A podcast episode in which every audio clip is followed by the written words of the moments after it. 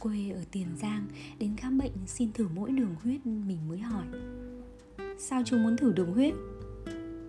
Vì vì tôi sụt cân nhanh quá bác sĩ ạ Người ta nói ờ, có thể do bệnh tiểu đường Đã bỏ công từ quê lên đây Sao chú không khám tổng quát luôn? Giả sử thử máu có kết quả bị đái tháo đường Thì cũng phải xem chức năng gan, thận Và đánh giá biến chứng mới điều trị được chứ mình vừa giải thích vừa nhìn bệnh nhân và mình hiểu về ngập ngừng đắn đo ấy. Có lẽ bệnh nhân nghèo. Dạ thử mấy thứ đó hết có nhiều tiền không bác sĩ? Bệnh viện công giá rẻ lắm chú ơi chú đi thử đi.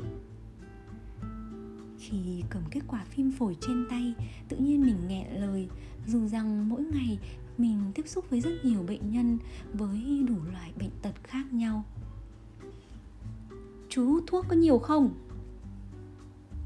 Cỡ một gói một ngày Bữa nào buồn thì hút nhiều hơn Còn rượu thì sao? Chú uống nhiều không? Dạ mỗi ngày Nhưng chủ yếu vui chơi với anh em người vải xị Thế chú có vợ con gì không? Dạ một vợ ba con bác sĩ ạ Nhưng nhà có vài công ruộng Nên tụi nó bỏ lên Bình Dương làm công nhân hết rồi Chú ơi, cháu nghĩ chú nên qua bệnh viện Phạm Ngọc Thạch khám. Tôi, tôi bị lao hả bác sĩ? Cháu cũng hy vọng là lao Nhưng, nhưng... Bác sĩ cứ nói đại đi Tôi ở quê lên khám bệnh cực lắm.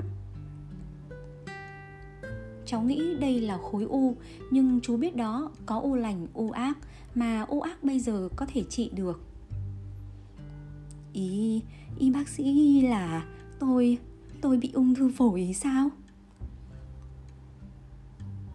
Chưa chắc đâu, phải làm thêm xét nghiệm sinh thiết mới có thể kết luận được chú ạ. Một khoảng im lặng kéo dài, mình nhìn khuôn mặt bệnh nhân từ trắng bệch chuyển sang tím tái và khoảng 15 phút sau mới trở lại bình thường. Ung ung thư phổi ung thư phổi thì sống được bao lâu hả bác sĩ? Chưa chắc đây là ung thư, nhưng nếu là ung thư thì có thể vài tháng, vài năm. Tùy vào cơ địa mỗi người, tùy vào phương pháp điều trị chú ạ. Tại sao? Tại sao lại là tôi chứ? Tại sao không là chú? Tại tại lại một khoảng im lặng kéo dài mình không nỡ mời bệnh nhân kế tiếp, dù sáng thứ hai rất đông. Tôi tôi về, tôi bỏ thuốc lá và rượu, có thể cứu vãn được không, bác sĩ? Cháu nghĩ bỏ được thì tốt, nhưng bây giờ việc này không còn có ý nghĩa nữa rồi.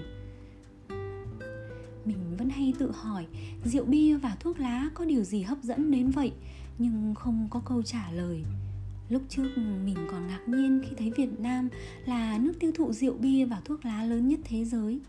Bây giờ thì mình không còn ngạc nhiên nữa rồi Vì đã hiểu một phần.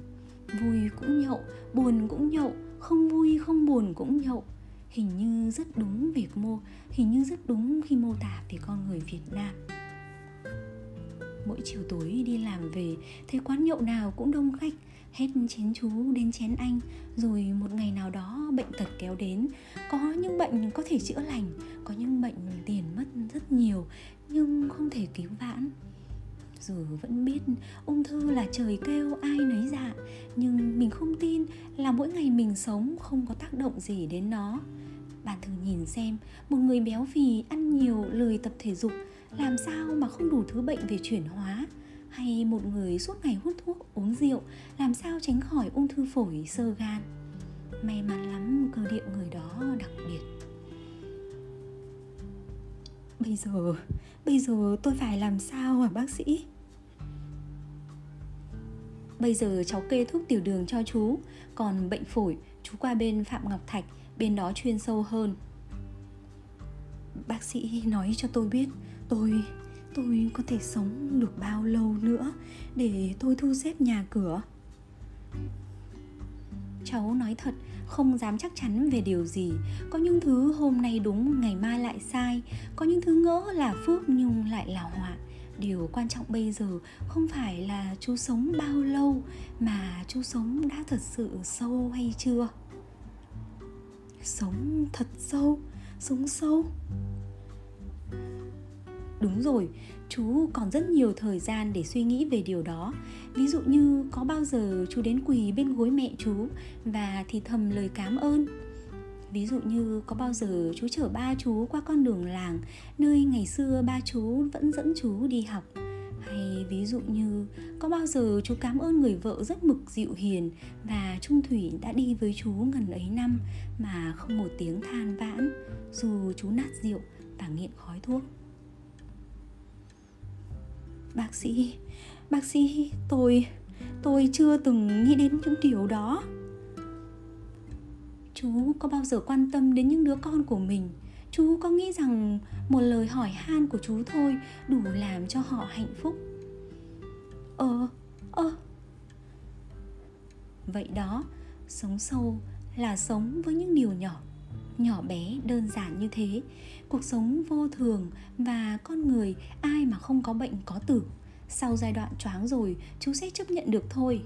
Từ chấp nhận đến quay lại nhìn về chính mình gần trong gang tấc. Cảm ơn bác sĩ. Chú ấy là ai của anh? Cha ruột. Anh có hay đưa chú đi khám bệnh không? Bận lắm, bác sĩ ơi. Với lại nhà ở xa nhau nữa. Anh có biết ba anh bị ung thư phổi không? Dạ. Ông ấy hút thuốc có nhiều lắm không? Chẳng những hút thuốc còn uống rượu, mỗi khi say xỉn là về đập phá nhà cửa, chửi bới vợ con. Tôi nói thiệt là từ nhỏ đến giờ ông chưa dạy tôi bất cứ điều gì. Anh em tôi chẳng được đi học nữa anh có hận ông ấy không? Không. Không ư?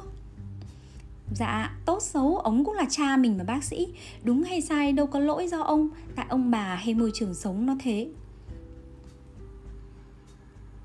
Mình bất ngờ trước cách trả lời của người con.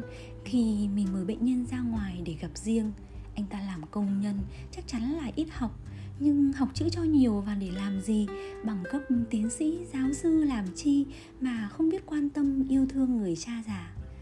Không biết sống sao cho có tình, có nghĩa.